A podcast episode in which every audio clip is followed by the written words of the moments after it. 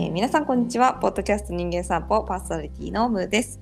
この番組は調べ物が下手な私ムーが今気になることについて知ってそうな人や気になる人と散歩するようにプラプラおしゃべりするトーク番組です。今回の気になるゲストはキララさんです。よろしくお願いします。お願いします。はい。では最初にサクッと自己紹介していただいてもいいですか？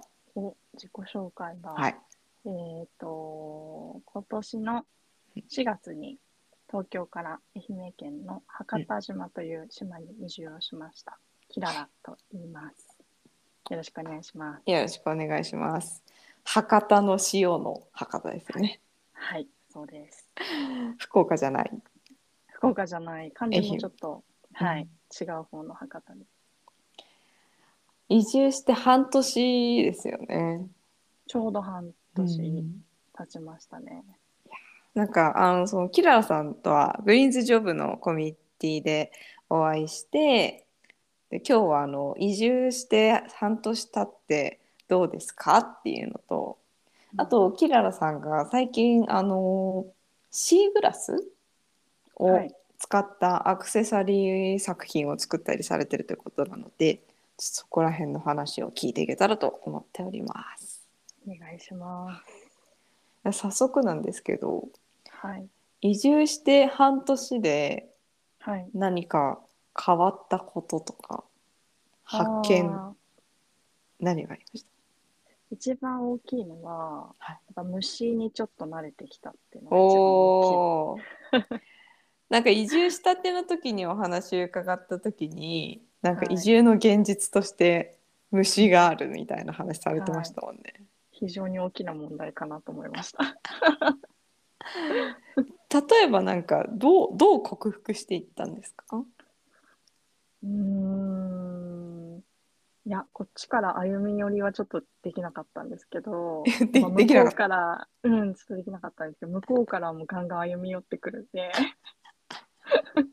ならざるを得ないっていうか、やっぱ出現率がそれなりなので、うんうんあ、また、また来たね、みたいな。またいるね、ぐらいな感じに最近はなってきたのと、うんやっぱ東京と全然出る虫のタイプが違うので、うーんあの、G とかはほぼ出ないんですよね。なぜか。そうなんだ。うん、多分、あの、足高雲っていうものすごいでかい雲がいるので、その子が食べてくれてるのか、ちょっとわかんないんですけど、生態系が。そうそうそう。で、G は出なくて、まあ、海沿いなんで、あの、うんフナムシはいはいはい。っていうのかな、ゲジゲジっていうのかな、なんか、うんが結構、うちは、あと、カニが、ちっちゃいカニが走り回ったりとか、が多いんですけど、うんうん、やっぱ、飛ばない虫はそんなに怖くないなとか、ちょっと途中で思ったりとかして、ああ、そこにいてくれるから。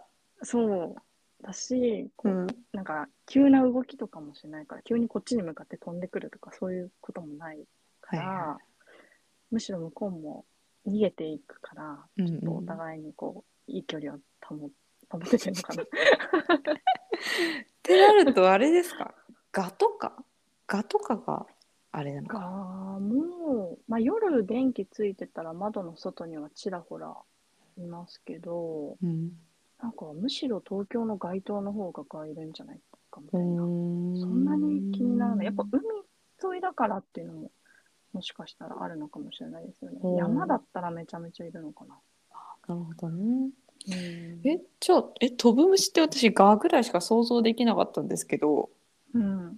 ど、どういう、なんかハエとか、はえ、うん、蚊もそんなに、まあ東京にもあんまりなかったけど、あとなんかもう名もなきうん。ちっちゃい 虫とか、それはもうプーンって飛んでるわけです。うん、とか、なんかやっぱこうシーズナリティがあるみたいで虫にも、うん。ある時期にこう大量発生して、こうはい。急にいなくなったりとして、あこの時期はこの虫の季節なんだなとか思いながら、虫で季節を感じる。そうそうそうそうそう、あ今年もこの虫がの季節が来たかって来年思うのかなとか思いながら、なるほどね。うん、でもあれですよきっと虫以外でも季節感じてらっしゃいますよね。もちろんそうですね。さすがに。なんかそれこそご近所さんとのなんか野菜のやり取りみたいなされてませんでしたっけ？はい。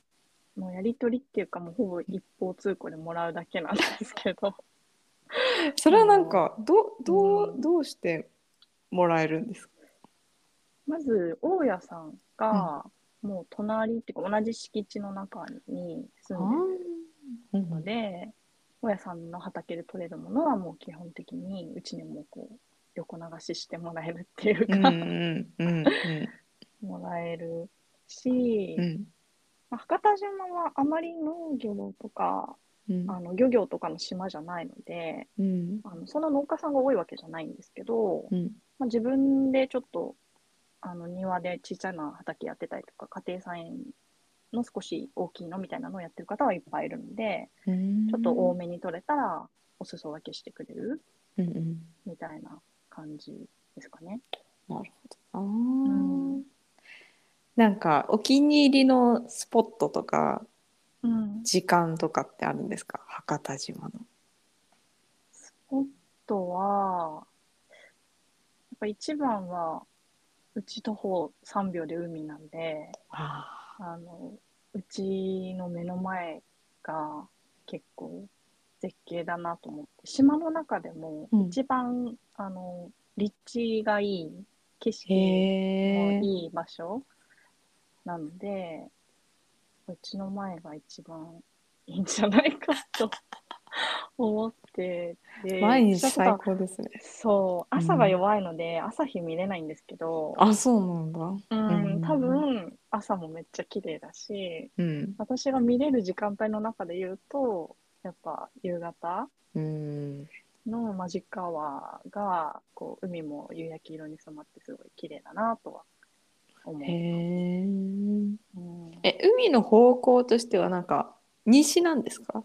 東なんですか、うんうちから見て南東側に海がある。なるほど、なるほど。うんじゃあ、登ってくる太陽が見えて、夕焼けはなんか繁栄みたいな感じ。そうですね。そうそうそうそう。へえん。いいなあ、海。えーえちなみに、キララさんは今、仕事とかはどうされてるんですか？仕事は、ぼちそんなにぼちって感じ頑張っては働いてなくて、うんうんあの、まあ、主な収入源というか、お小遣い程度に、うんまあ、ちょっとこうライター的な移住のことをちょっと書いたりうんうんうん。してお金をもらったり、あとは、そのさっき言ったハンドメイド。うんまだ始めたばっかりなんで、本当お小遣いですけど、うん。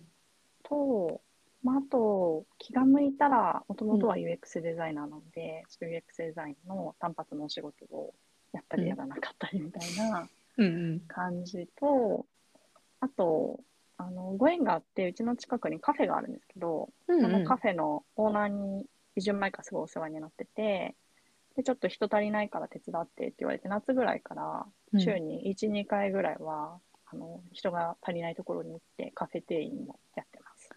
えめっちゃいい働き方。めっちゃ気ままに。めっちな。ちなみに移住ライターで書いてるなんか記事とかは、なんか読みたいってなったらどこ行けば読めるんですか、あの、うん。Facebook グループに、うん。愛媛ダイアリーっていう、うん。あの、愛媛好きっていうか、愛媛に興味がある人たちが集まるコミュニティグループみたいなのがあって、うんその中に投稿してます。月にうん、何本か。へえそれはななんていうの？ローカルローカルウェブメディアって言ったらいいんですか？メディアなのかな？オープンではない。そうですね。一応誰でも、うん。まあ承認はいりますけど、うんうん。あの、愛媛に興味がある人だったら参加できるコミュニティではあるんですけど、うんうん、フルオープンではない。うん、ファンクローズドぐらいな感じなんですかね。へえ、うん、そう本当はノートも書こうっって思ったけど、うん。移住してからまだ1回しか書いてないです。えそれはなんかなんだろう愛媛ダイアリーの方を書いてるからなんうんかそっちまで行く労力がかけられないみたいな感じなんですか？そうですね。それはあると思います。うんうん、あとなんか、うんやっぱノートはちょっとうん。ちゃんとか、ちゃんと書きたいというか、文字数あるある程度しっかり書こうっていうん。う気持ちが前提にあるから、うんうん。なんかちょっと構えて書こうみたいなのがあって、なるほど。な全然構えに入らないっていうまま、ちょっと半年経っちゃいました。まあそろそろ書くかもしれないですね。そうそうそう、うんそろそろっては思ってますけどね。ちなみになんか移住する前に知りたかった移住してから知ったことみたいなのってあるんですか？そういうの書いたらなんか良さそうだなとんんうんああ、なるほど。これ知りたかった移住する前に知りたかった。なんかでもやっぱ人間関係ってどうなんだろうみたいなのはあありましたね。田舎暮らしのやっぱ大きな課題としてその人が近すぎるみたいなのって結構いろんなところで言われるあじゃないですか。人間関係が濃密でみたいな。うんうんうんうんそれは、うーん、やっぱもちろん濃密なんですけど、東京に住んでた時は隣の家の人も知らなかったけど、うんもう今はね、隣の家の人と月一でうんバーベキューやるぐらいの 密度なので。仲良し。密度なので、野菜もくれるしみたいうん、毎日やっぱ外出たら顔合わせるので、なうん。30分とか1時間とかおしゃべりしてみたいな日常なので、やっぱ濃密は濃密だけど、うん。うん、なんかこう、いわゆるメディアで言ってたような、こう嫌な密じゃないっていうか、うん。なんか陰でいろいろ言われたりとか、うんうん。細かく何かをこう指摘されたりとか、そういう嫌な面はうちはあんまりうん。ないので、うんううん。ん。あの特に問題はなく暮らしてますけど、うんへえなんか工工夫してたりするんですか？工夫できるのかわかんないけど人間関係で。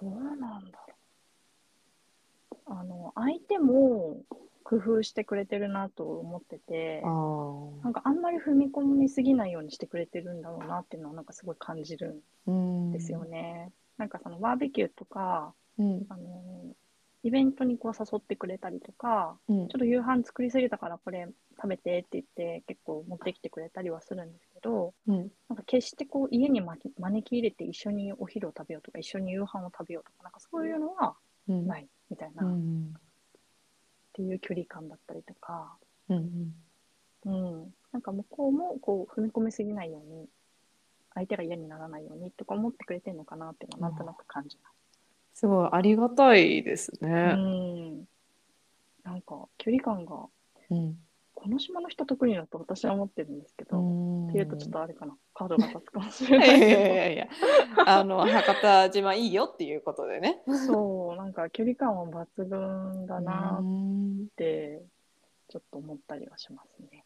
なるほどな。でも、んあれですよね。博多島ってさっきあの農業とか漁業じゃなくてって話ありましたけど、商業とかの何でしたっけ？確か。あの造船業あ、造船業か。うんうん。そう。造船業って何のジャンルに入るんですかね？製造？製造製造かな？うん。製造ですかね。そうなので会社が多いんですよ、その船を作ってる会社と、できた船を運営してる会社うんうんが多いので、その農家さんとか漁師さんとかうんうってんいうよりはちゃんとこうビジネスマンが結うん。構いる、なんかもしかしたらそれこそ外から人がやってくれる来るのに慣れた土地なのかもしれないですね。うん今の時期それもあると思いますね。うんやっぱ船って海海外の方も結構乗ってるので、ああそうなんだ。うん、博多島は確か5%ぐらいは海外の海外籍の方うーん。いらっしゃるので、意外とグローバルな。多様性が。そうですね。へえ面白い。うん。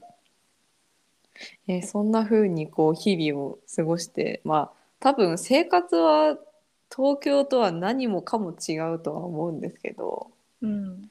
いっちゃんこう移住していやーこれがやりたかったんだよねこういう時間が欲しかったよねってこうじんわり来たタイミングとかってどういう？ああ、散歩にうん。行くんですけど、うん。あの、私めちゃめちゃデブ症で、こんなにいい景色の場所に住んでるのに、うんあんま外に出ないんですよ。そう、家の中から、あ、うん。いい景色だなって眺めてるだけで満足できちゃうんですけうんど、うんうん。旦那さんは結構あの体を動かしたりもするのでうん。あの連れ出してくれるんですよね。あの、うん外に出ないとって言って。で散歩をちょいちょいするんですけどうん。友達の家とかに散歩ついでにこう寄ってうん「あ上がっていきなよ」って言って転がり込んでうん「夕飯どうすんの?」とか「ちょビール飲んでく?」とか言ってな宴会がそのまま始まって、うん。結局夜まで飲んでから帰ってくるみたいなうんことが結構あってうんうん。あの酒飲みとしてやっぱそれは最高だな。ってなるほどな。うんう思って思ってます。ちょっとそれでこの前別のミーティングにうん。もう、あのドタキャンっていうかもうまるっとすっぽかして。やべえ飲んでたら終わってたみたいなことがあってちょっと反省したんですけど もうあれですね。時間の流れ方がもうん。う違っちゃって。そう。やっぱ東京、まあ、会社員としてうん。東京に住んでた時は、もう夜うん。7時とか8時からのミーティングが全然普通ご飯食べたらうん。ミーティングみたいなうん。流れが全く問題なかったんですけど、やっぱこの島時間の中で生きてると、うん。夜は8時とかからこう予定があるっていうのがうん。結構なんていうのかな流れの中にこう組み込まれないので気をつけてないとこうすぐ流れていっちゃうっていうか、っていうのはうん。ありますね。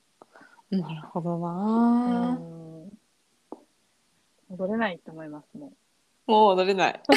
う。もうちょっと戻れない。いやでもなんかそれだけこう半年でもあもうここいいって慣れてるのはすごいなんか良かったですね。いや、本当そうですね。成功ですようんうん。場所が大事ですもんね、移住って。うんううんんなんかしそしてこうそこの土地でのまあなりわいじゃないですけど、まあ、シーグラスのアクセサリー作りもやっぱり島に行ったからこそ始めたっていう感じなんですかね。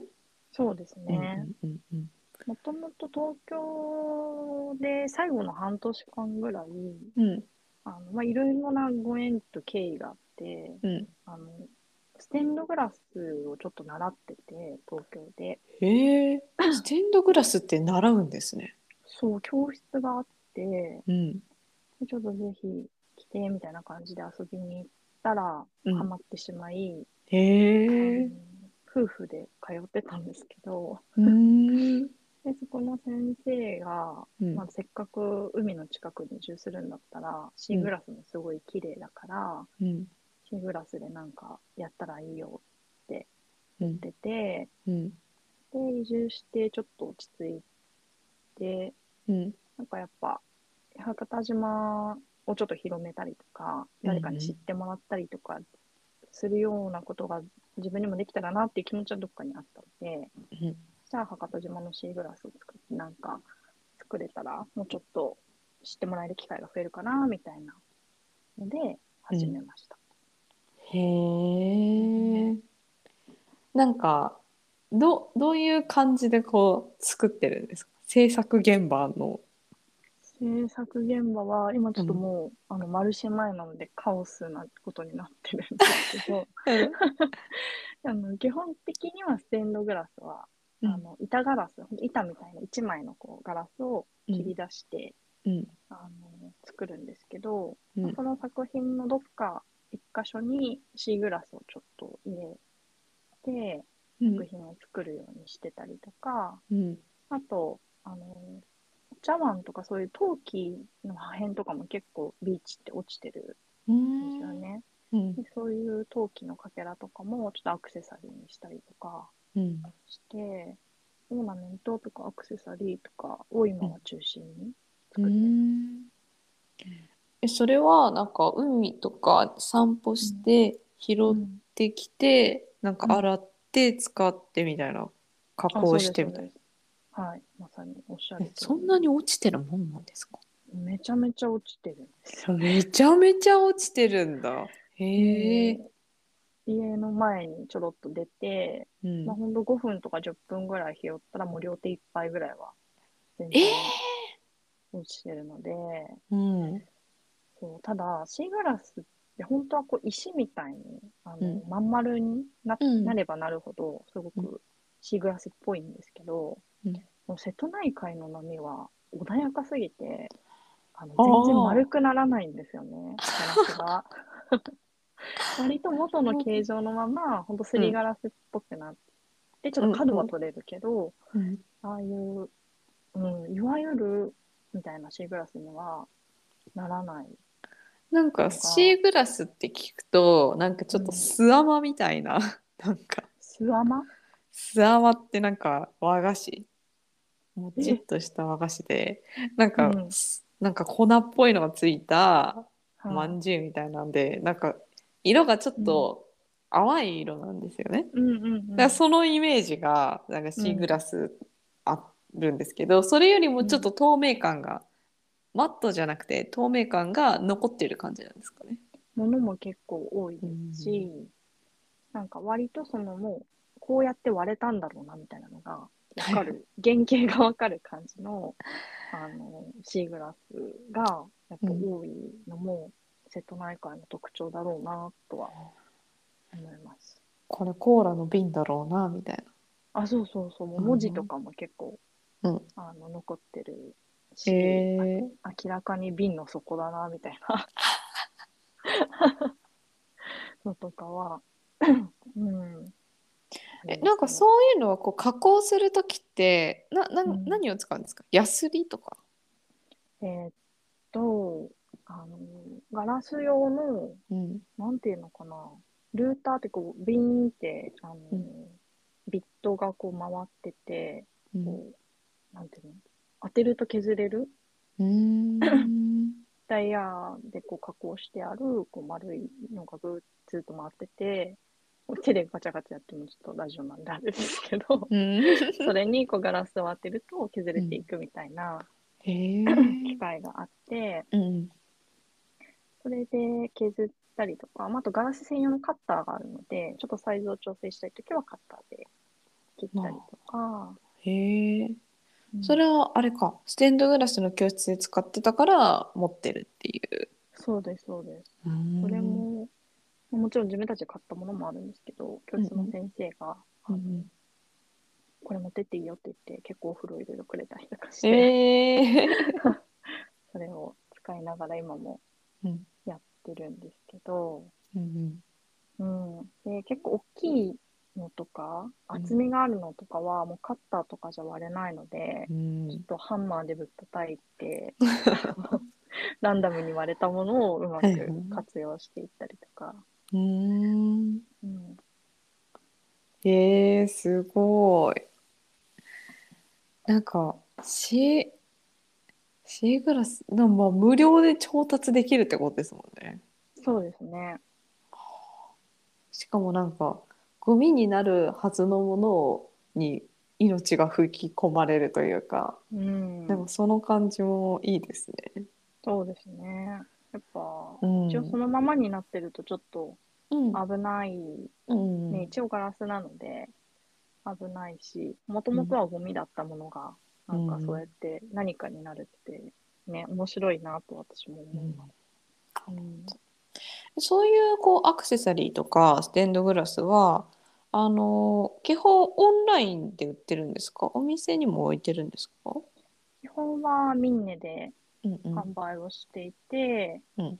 まあ、たまにあの私がお手伝いに行っているカフェにうんもちょこっと 置かしてもらってるんですけど、うんうんうん。あとはもうイベントマルシェみたいなのがあれば、そこにちょっと出店で出してみたりとか、うん。っていう感じですけど、まあ、先週初めてうん。ちょっとマルシェ出してみようかって言って出して、うん。出したぐらいなので、うんうん。うん、これからちょっとぼちぼちそうですね。余裕があれば出していきたいねみたいな感じで。なるほどなるほどうんかねキララさんのインスタグラムとかフォローしているとなんとなく見れたりします？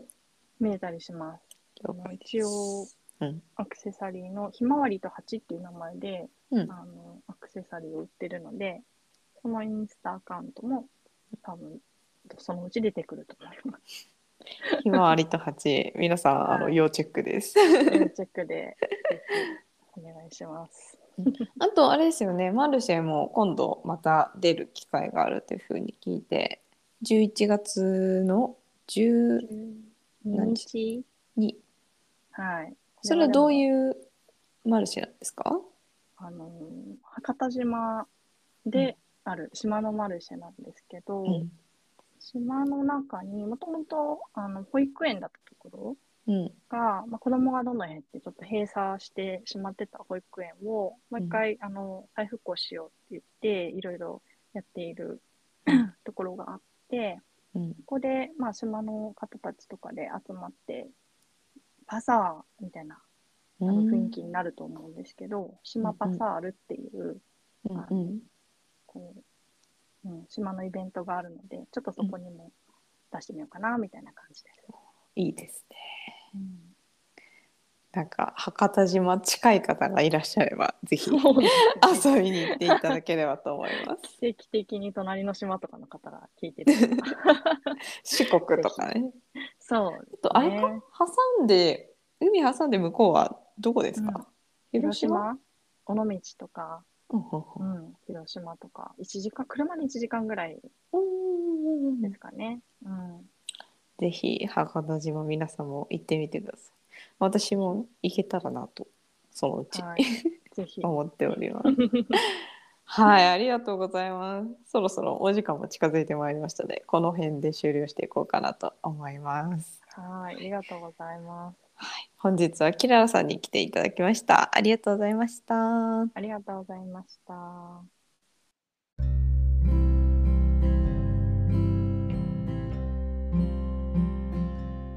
番組へのご感想やアイディアなどは Spotify 視聴ページのフォームもしくは公式 Instagram アカウントにてコメントをお願いします。メッセージお待ちしております。